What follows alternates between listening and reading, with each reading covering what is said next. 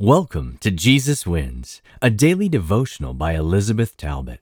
This whole month of December, we will be exploring the topic Welcoming His Presence. December 8 His Answer. Do not be afraid, for your petition has been heard. Luke 1, verse 13.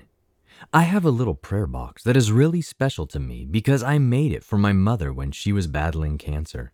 I wrote the words of Isaiah 41, verse 10, on the outside of the box. I remember with great tenderness and admiration how my mom would write her prayer request on little pieces of paper and place them in the box when her days were difficult. God was so faithful in granting her strength, peace, assurance, and even a sense of humor to the very end.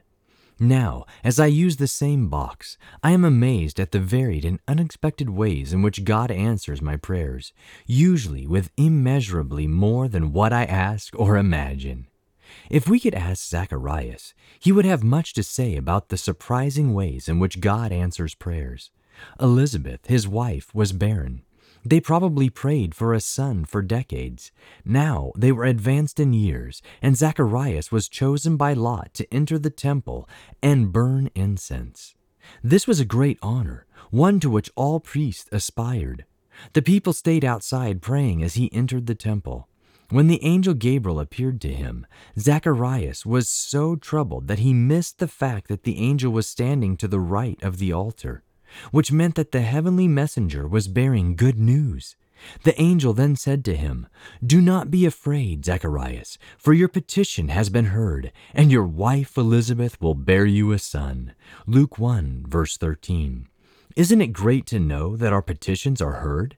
But which petition was heard? What petition was the angel referring to?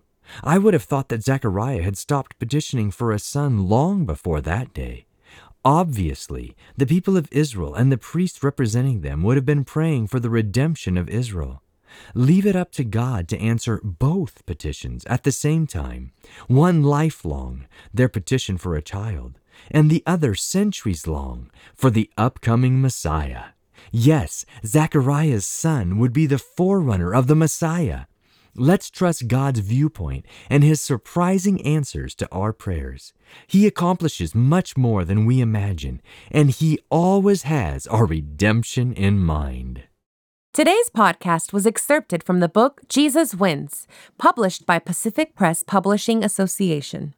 If you would like to purchase your own printed copy, you can do so by calling 1 800 765 6955 or by going to AdventistBookCenter.com or Jesus101.tv. From all of us at Jesus 101, thanks for listening, and remember, Jesus wins.